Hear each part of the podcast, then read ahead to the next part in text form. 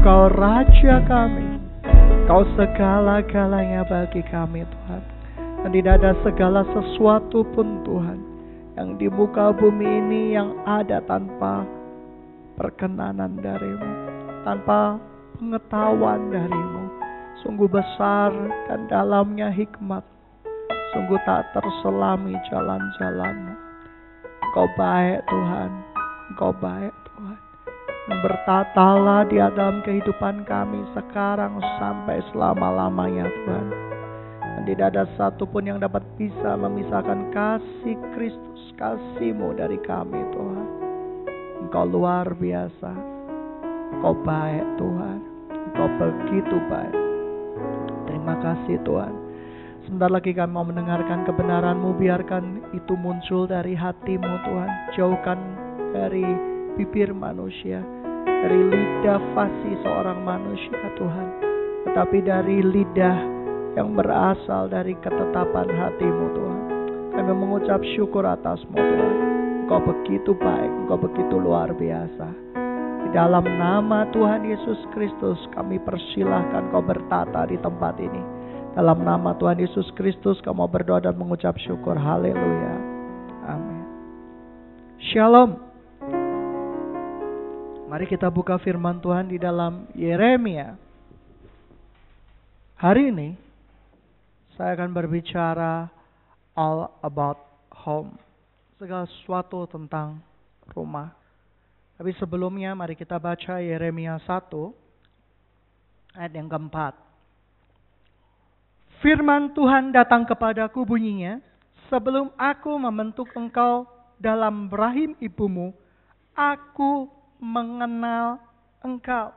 Dan sebelum engkau keluar dari kandungan, aku telah menguduskan engkau.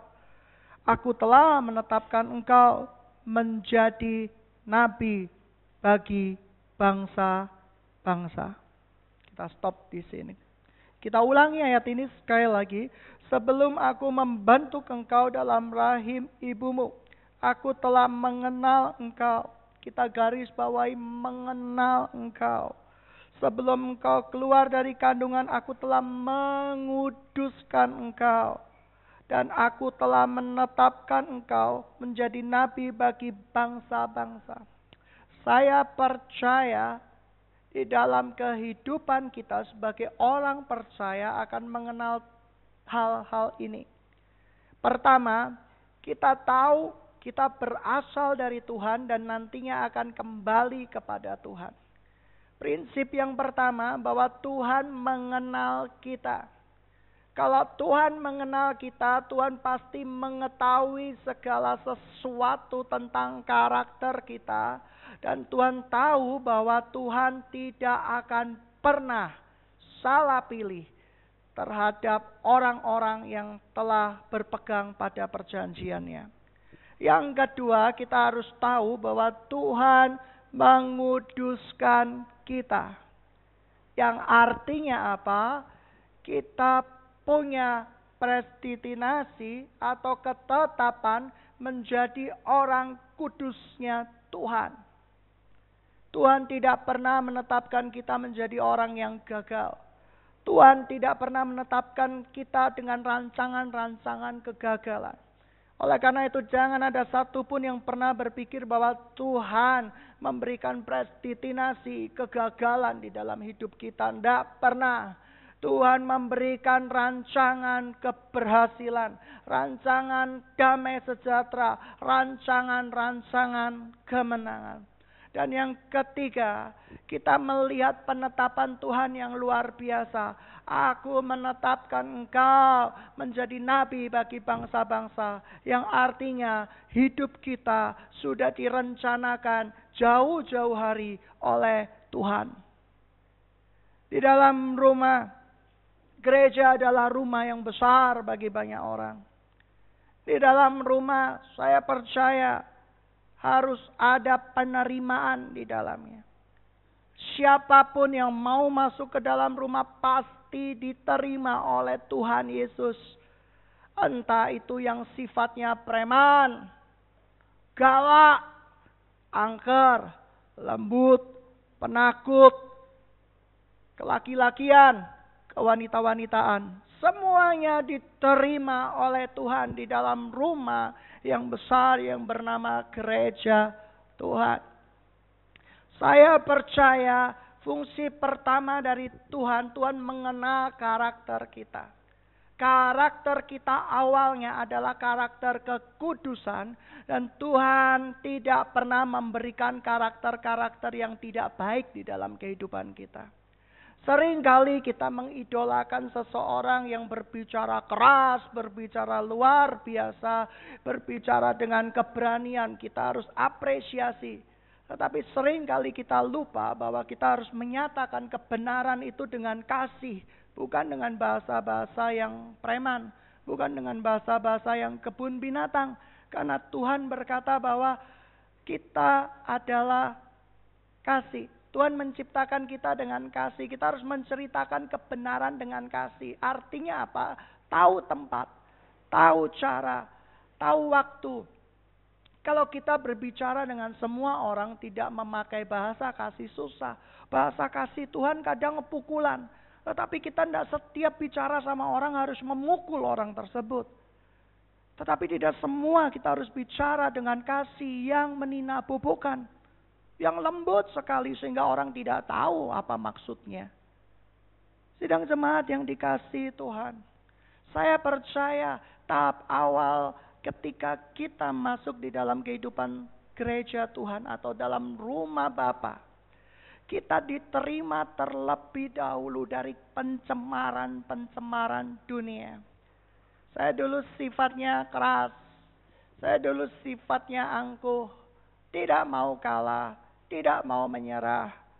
Saya sifatnya mudah dendam. Mudah kecewa.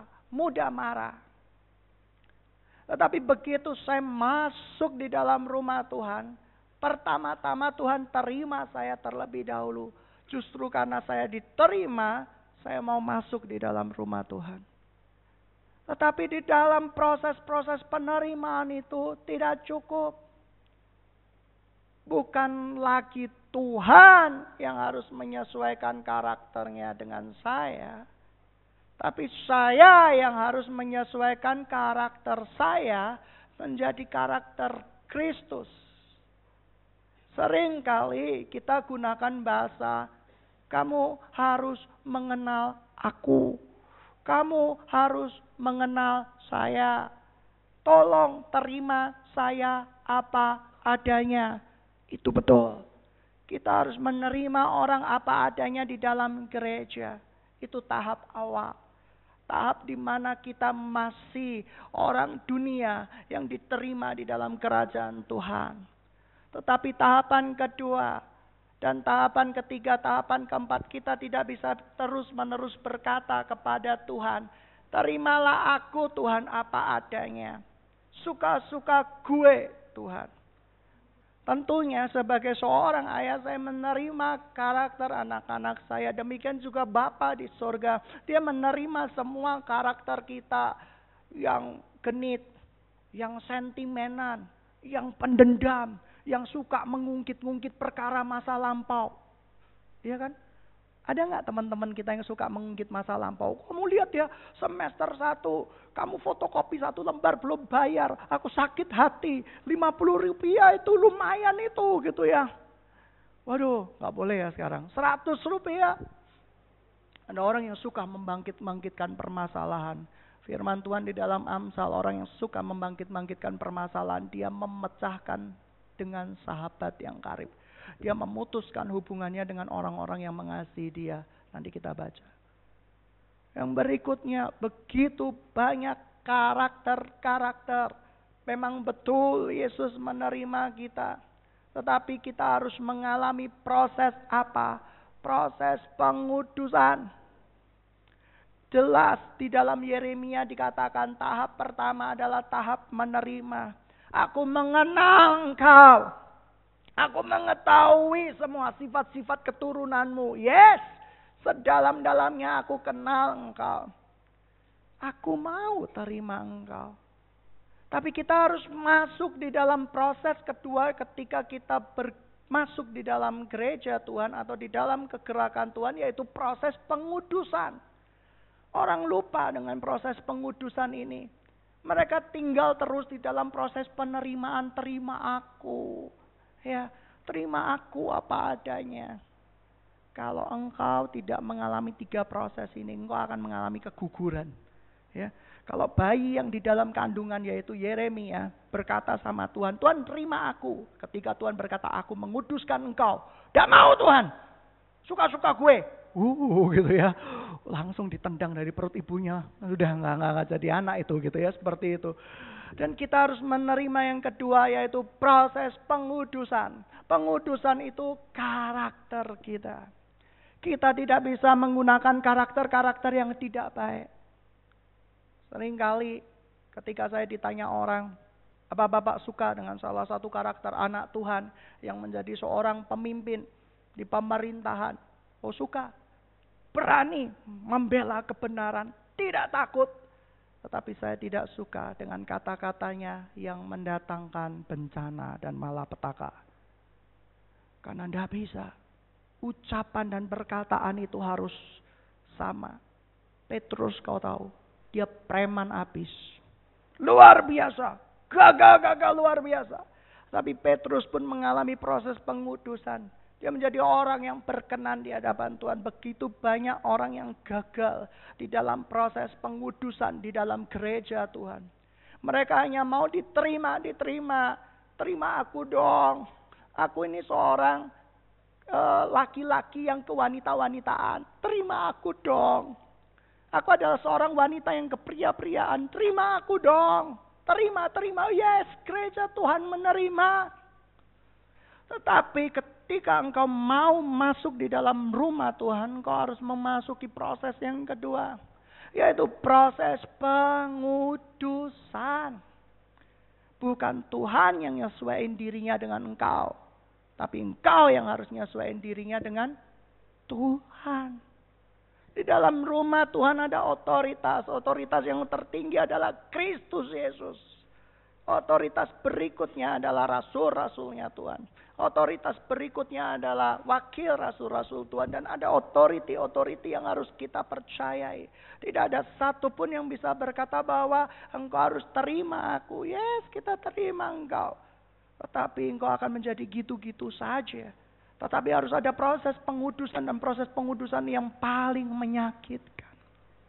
Karena kita belajar meninggalkan semua kedagingan kita. Dan tanpa roh kudus tidak mungkin kita bisa mengalami proses pengudusan. Kuduslah bibir. Saya dalam proses pengudusan bibir. Karena saya banyak sekali bergaul dengan teman-teman yang bibirnya sama sekali tidak kudus. Itu harus ada proses pengudusan. Saya dulu orangnya semau gue. Lu gak suka berteman dengan gue ya sudah. Suka-suka gue. Tetapi ketika saya belajar tentang proses pengudusan. Tuhan berkata kepada saya bukan saya yang harus ngikuti engkau. Engkau yang harus ngikuti saya. Ada nggak firmannya berkata, kita berkata sama Tuhan, Tuhan ikutilah aku dan akan kutunjukkan jalan yang kutempuh.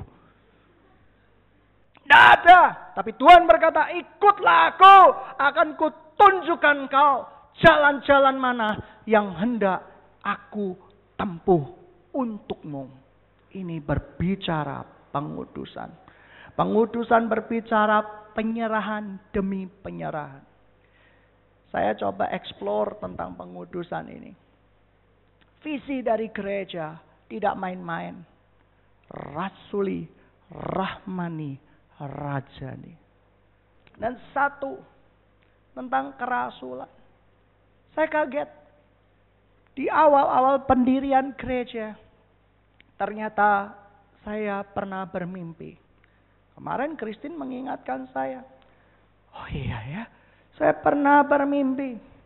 One day, ada sebuah tempat pendidikan untuk mendidik orang-orang di dalam karakter Kristus dan menjadikan mereka misionari-misionari.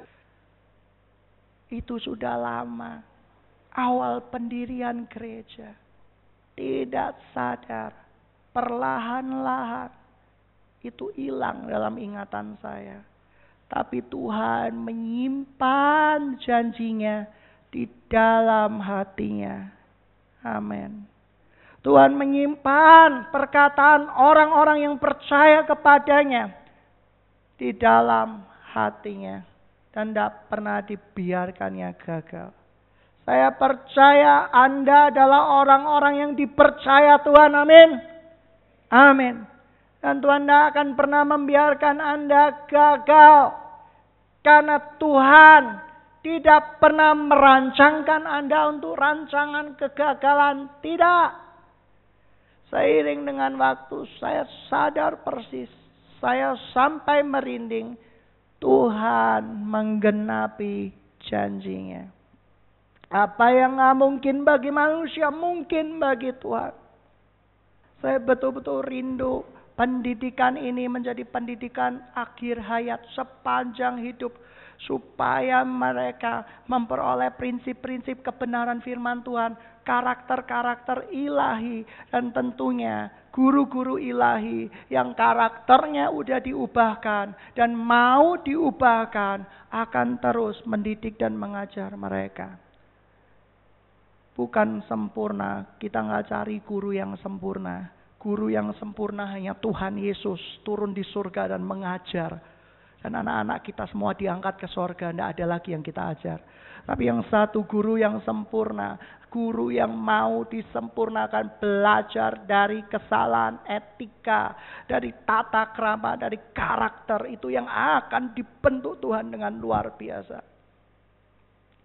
Saya dulu punya teman-teman yang karakternya sinis. Ada karakter yang kamu tahu karakter itu harus dibentuk. Amin. Itu tidak baik di mata Tuhan. Ada yang sinisnya bukan ucapan. Ucapannya baik. Halus banget. Oh iya, hat. Oh iya, oh bagus. Tapi kalau marah, dia nggak berkata apa-apa. Bibirnya yang berkata. Huh. Huh. Oke, okay, aku terima. Ekspresi wajahnya Seandainya seorang saya seorang pelukis, saya akan lukis ekspresi wajahnya menjadi lebih baik. Ada begitu banyak orang yang karakternya belum diubah. Jikalau ia katakan iya, tidak katakan tidak. Tidak boleh mengintimidasi lawan bicara dengan karakter wajah. Itu intimidasi. Kamu tahu roh intimidasi? Kalau orang udah nggak minat dengan pembicaraan kita, dia akan garuk-garuk tangan garuk-garuk leher gitu ya. Seperti itu ya. Terus kalau kita di telepon kita nggak akan ngerti ekspresi lawan bicara kita. Tetapi kalau kita berhadapan kita tahu sebenarnya dia sedang gelisah. Dia sedang tidak bisa menerima perkataan kita. Dia mungkin garuk-garuk. Oh ya uh, si alum pak. Oh ya hat. Oh ya uh, uh. ya uh, uh, uh. kamu tahu? Cacaknya keluar semua bibirnya keluar semua, monyong-monyongnya keluar semua. Ya udahlah gitu ya. Itu bad character. Oleh karena itu kita harus masuk di dalam pengudusan Tuhan. Kita harus dikuduskan Tuhan. Kalau kita tidak dikuduskan Tuhan, saya percaya si Yeremia ini tidak akan ditetapkan menjadi nabi bagi banyak bangsa. Banyak orang yang gagal di dalam proses pengudusan karena masih semau gue. Hidup-hidup gue, suka-suka gue. Gue yang tanggung semuanya. Oh Tuhan Yesus. Karakter-karakter seperti ini. Engkau tidak akan pernah bisa diutus oleh Tuhan ke mana saja. Kamu tidak akan bisa. Kamu akan selalu gila dengan kata-kata penerimaan, penerimaan, Terima aku, terima aku. Tuhan sudah cukup menerima kita menjadi anak-anaknya. Tapi kalau kamu mau masuk di dalam rencana Tuhan lebih dalam, berubahlah mengikuti karakter Kristus. Bukan Kristus yang menyesuaikan diri dengan engkau. Di dalam pengudusan ada yang namanya penundukan diri terhadap rencana-rencana Tuhan. Di dalam pengudusan ada yang namanya membuang karakter yang lama menjadi karakter-karakter yang baru. Kita punya rencana yang besar, sidang jemaat yang dikasih Tuhan. Beberapa gereja meminta proposal kepada kita mau mendirikan CMC School, CMC Academy di sana. Kita sudah punya izin formal SMI, kita semua punya izin lengkap. Sidang jemaat dikasih Tuhan lihat, Tuhan bergerak. Tuhan itu tidak pernah bisa dihentikan. Tuhan itu ibaratnya seperti air bah. Batu yang besar nggak akan bisa menghentikan kegerakan Tuhan. Kalau kamu tidak mengikuti kegerakan Tuhan, kamu akan pecah. Tahu batu? Batu yang menghalang aliran sungai. Kalau batu itu berdiri kokoh, ya sekali lagi, kalau batu itu berdiri kokoh, diterpa air, lama-lama batu itu habis dan mati. Tapi kalau batu itu mau ikut alirannya Tuhan, dia akan dibawa oleh Tuhan. Kamu menjadi mau batu yang pecah atau batu yang dibawa oleh Tuhan. Batu yang dibawa oleh Tuhan akan luar biasa. Akan menjadi berkat yang luar biasa. Empat tahun yang lalu, saya pernah bicara, mungkin Anda lupa, di Ruko. Pada hari-hari terakhir di akhir zaman orang akan menyembah batu. Sekarang banyak batu akik loh. Ya kan? Batu akik dijual 25 juta, dijual 100 juta, di atas 200 juta. Gitu ya. Orang demam batu akik semua. Saya sampai dikasih oleh-oleh batu akik semua. Gitu ya, seperti itu. Tapi yang saya mau kasih tahu bahwa hari-hari sudah semakin lama semakin mendekati kedatangan Tuhan. Banyak sekali hal-hal yang sudah dinubuatkan di masa-masa lampau terjadi pada masa-masa sekarang. Yang berikutnya sidang jemaat dikasih Tuhan. Proses pengudusan ini berlaku pada siapa saja. Siapa yang mau menikah, siapa yang sudah menikah, proses pengudusan itu berlangsung nggak? Berlangsung. Kalau tidak terjadi proses pengudusan di dalam pacaran, kamu akan hancur, kamu nggak akan bisa menikah. Pacar bukan untuk ya. Pacar itu adalah calon istri. Pacar bukan tempat untuk curhat. Ya. Tempat untuk makan bersama.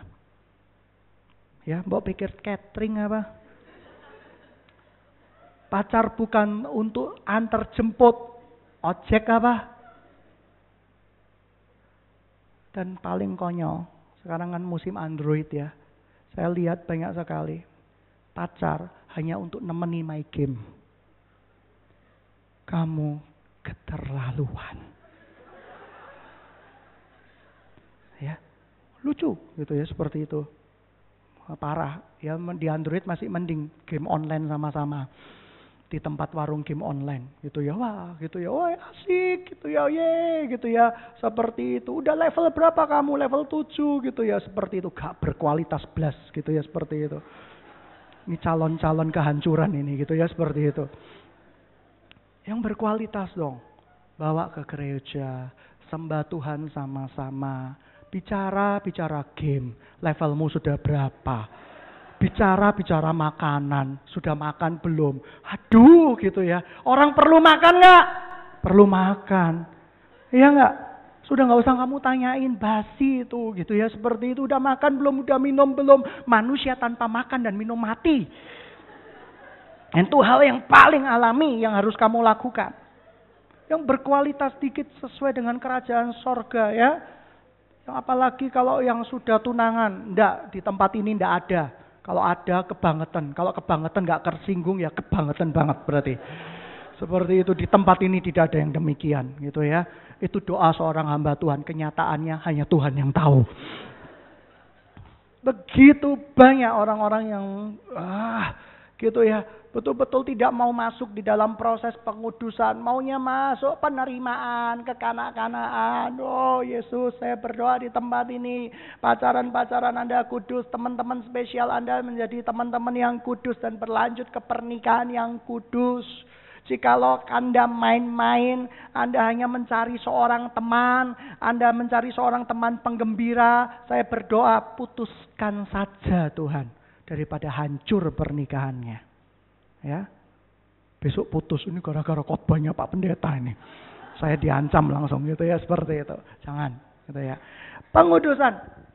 Gereja ini ada yang namanya rasuli. Kita akan masuk di dalam pelayanan rasuli, tetapi kita harus dikuduskan terlebih dahulu. Dan Tuhan pasti akan lawat kita. Saya percaya Tuhan akan lawat kita.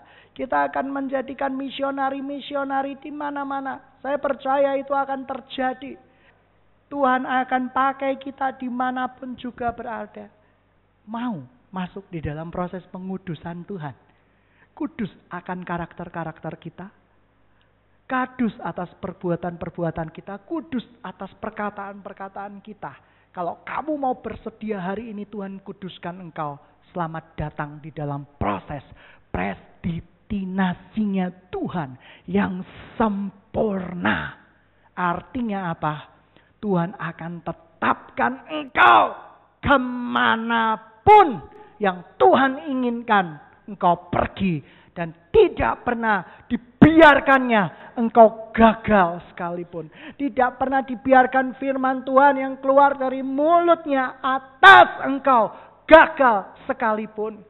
Tapi kalau di dalam proses pengudusan ini kita gagal, kita masih benci sama saudara kita, masih sering bertengkar dengan saudara kita, masih punya memendam akar pahit sama saudara kita, tidak akan terjadi proses penetapan, tidak akan terjadi proses yang terindah di dalam kehidupan kita, yaitu diutus oleh Tuhan. Amin.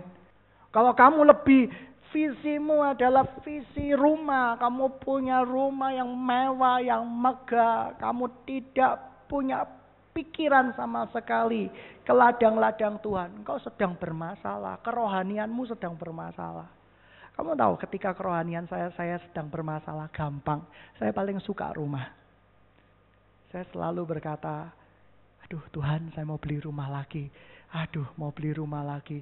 Sudah Tuhan, saya mau sudah pensiun, sudah cukup lah Tuhan. Itu pikiran orang yang nggak mau dikudusin. Pengudusan itu bukan proses sekali loh. Berulang-ulang seumur hidup kita. Sampai kita sempurna di hadapan Tuhan. Amin. Amin. Tapi ketika saya sedang cinta, falling in love sama Tuhan. Tuhan, sertifikat rumah mana lagi buat kegerakanmu? Itu mimpi saya, itu kerinduan saya. Tapi jikalau engkau pikiran Anda adalah pikiran suntuk di dalam kerajaan sorga. Pikiran Anda adalah pikiran yang uh, tidak pernah bisa bebas di dalam kerajaan sorga. Anda pasti berpikir yang aneh-aneh. Anda akan menjadi pengusaha batik, pengusaha batu akik. Anda mulai melemparkan pikiran Anda ke arah-arah yang tidak jelas. Anda akan pikiran Anda orientasinya bukan untuk Kristus lagi untuk bersenang-senang. Ayat yang dipakai Elia di Sungai Kerit aja boleh bersenang-senang. Kenapa saya nggak boleh bersenang-senang? Saya mau wisata di Korea. Saya mau operasi plastik di sana, gitu ya. Mari kita baca firman Tuhan di dalam Amsal Amsal 17 ayat 9. Siapa yang menutupi pelanggaran mengejar kasih, tetapi siapa yang membangkit-bangkitkan perkara menceraikan sahabat yang karib. Suatu hardikan lebih masuk pada orang pengertian daripada seratus pukulan pada orang bebal. Orang bebal tidak akan masuk di dalam pengudusannya Tuhan. Jangan jadi bebal. Saya percaya Anda masuk di dalam gereja Tuhan, Anda mengalami proses penerimaan. Gereja Tuhan yang stres, yang tidak menerima semuanya. Pencuri, Anda pemabuk, pasti diterima gereja Tuhan. Tapi gereja Tuhan akan menjadi gereja Tuhan yang duniawi. Kalau tidak pernah masuk di dalam proses pengudusan. Proses pengudusan itu prinsipnya satu. Bukan Tuhan yang menyesuaikan dengan kita Kitalah yang menyesuaikan dengan Tuhan. Bukan Tuhan yang disuruh ngerti karakter kita. Kitalah yang harus mengikuti karakter Kristus. Oleh karena itu, banyak orang-orang yang ketika masuk proses pengudusan betul-betul tidak mau dikuduskan, akhirnya lupa lupa lari dari rumah Tuhan, lari dari gereja Tuhan. Mereka akan mencari tempat-tempat tertentu, sektor-sektor tertentu yang mau menerima mereka tanpa syarat sekali. Dan akhirnya lahirlah sekte-sekte Children of God. Sekte-sekte gereja setan itu mau semua. Hidup suka-suka lu. Lu preman ya preman aja. nggak apa-apa. Lucifer terima engkau apa adanya. Amin. Wah amin bagi orang-orang gereja setan. Jangan diamini loh ya. Gitu ya seperti itu.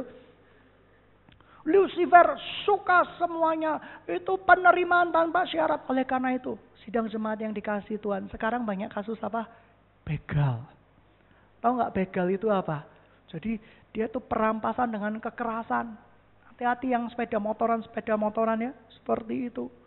Kita sering kali dengar cerita-cerita Malaikat Tuhan akan melindungi kita. Amin, amin gitu ya. Kita suka dengan kesaksian-kesaksian yang fantastik. Tiba-tiba ada orang begal mau membegal kita. Malaikat Tuhan di belakang kita pakai sayapnya dan pedangnya. Begalnya pakai apa? Pakai parang kecil, malaikat Tuhannya pakai parang yang gede gitu ya. Seperti itu. Wah begalnya ketakutan. Wah kita senang dengan gitu. Tapi kalau cewek-cewek, cowok-cowok Anda pulang malam, Anda sudah dikasih peringatan-peringatan sama Tuhan nekat dan merasa tetap dilindungi sama Tuhan, hati-hati Anda menjadi korban pembegalan. Dan mari gitu marah-marah sama Tuhan lagi. Mana katamu? Malaikat Tuhan tuh harus utus aku. Harusnya Tuhan yang ngikuti caraku. Bukan aku yang ngikuti cara Tuhan. Gimana sih? Bukan Tuhan Yesus itu namanya. Waduh, kamu menciptakan Tuhan-Tuhan pribadi. Sidang semangat yang dikasih Tuhan. Tiga hari ini saya selalu dengar kata pengudusan, pengudusan, pengudusan. Pengudusan adalah proses, proses, proses. Pengudusan adalah mengikuti karakternya Kristus, bukan Kristus yang mengikuti karakternya kita. Anda salah besar. Dan ketika proses pengudusan itu beberapa tahap sudah selesai, Tuhan akan membawa kita ke dalam misinya yang luar biasa. Engkau siap menjalankan misi-misi Tuhan. Di dalam pengudusan, daging akan diiris-iris. Pernah tahu diiris-iris daging? Mau coba? Sakitnya luar biasa. Apalagi kalau Anda diiris-iris oleh chef yang mahir yaitu Tuhan Yesus. Uh, sakitnya luar biasa pasti. Kenapa? Kamu pernah lihat master chef masaknya tek tek tek tek tek tek tek, tek ya kan? Kamu baru disayat aja jerit-jerit. Ya, minta Tuhan seperti master chef, dagingmu di Uh, gitu ya, jerit-jerit tapi selesai. Menjadi masakan yang lesat yang bisa dipersembahkan bagi banyak orang. Amin. Amin. Dan yang terakhir, Pengkhotbah 11 ayat 9. Bersukarialah hai pemuda dalam masa mudamu. Biarlah hatimu bersuka pada masa mudamu. Turutilah keinginan hatimu dan pandangan matamu. Tetapi ketahuilah bahwa segala hal ini Allah akan membawa engkau ke pengadilan. Sekali lagi, hiduplah suka-suka lu Hiduplah suka-suka gue. Anda tidak mau ikut otoritas kerajaan surga. Anda tidak mau dibentuk. Anda tidak mau betul-betul dibentuk oleh Tuhan. Dan terjadilah bahwa itu akan membawa kita ke dalam pengadilan. Dan yang terakhir, rumah sebagai tempat. Yang pertama itu penerimaan. Yang kedua itu pengudusan dan yang ketiga itu rumah Tuhan itu sebagai tempat apa? Tempat pengutusan. Ke mana saja siap sedia. Saya percaya Anda akan diutus.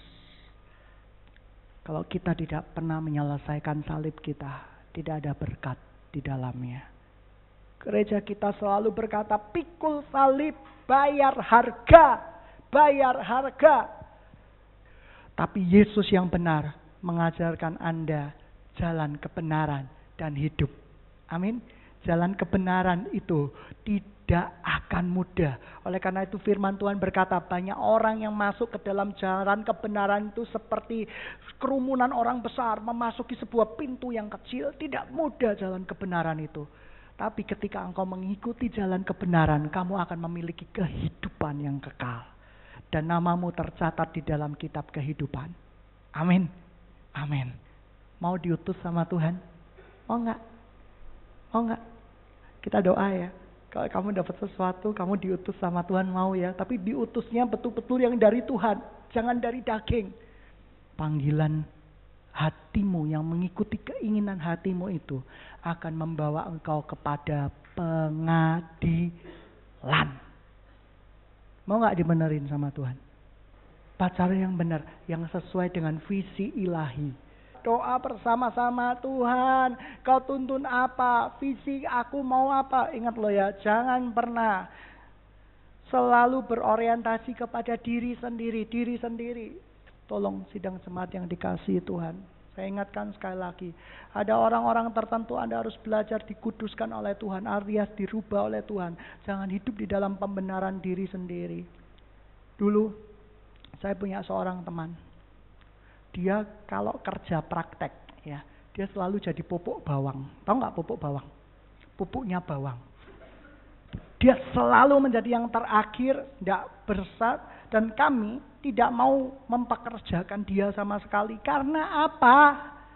Karena kalau dia bekerja tidak bisa dikasih tanggung jawab. Dia bekerja nggak bisa dikasih disiplin. Dia bekerja selalu telat.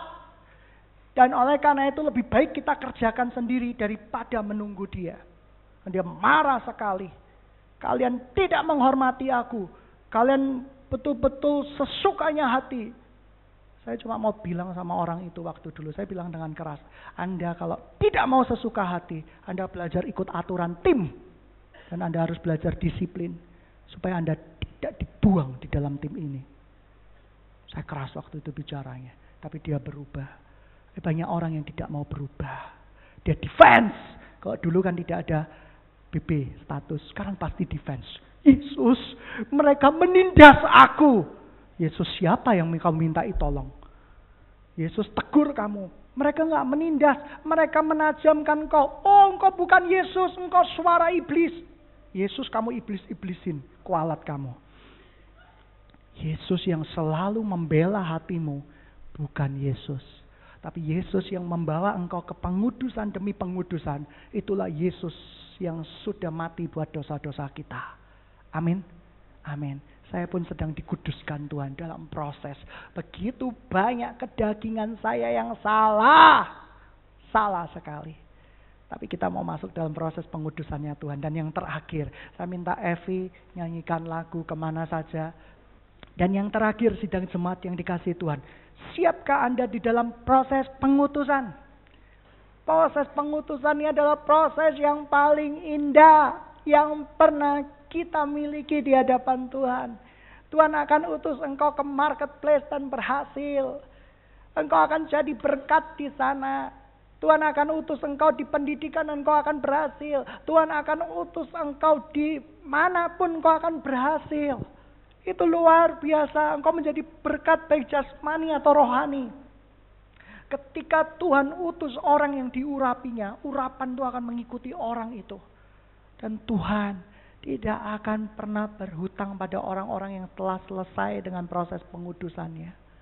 Tuhan tidak akan pernah salah pilih dengan orang-orang yang mau dibentuk dan diproses oleh Tuhan.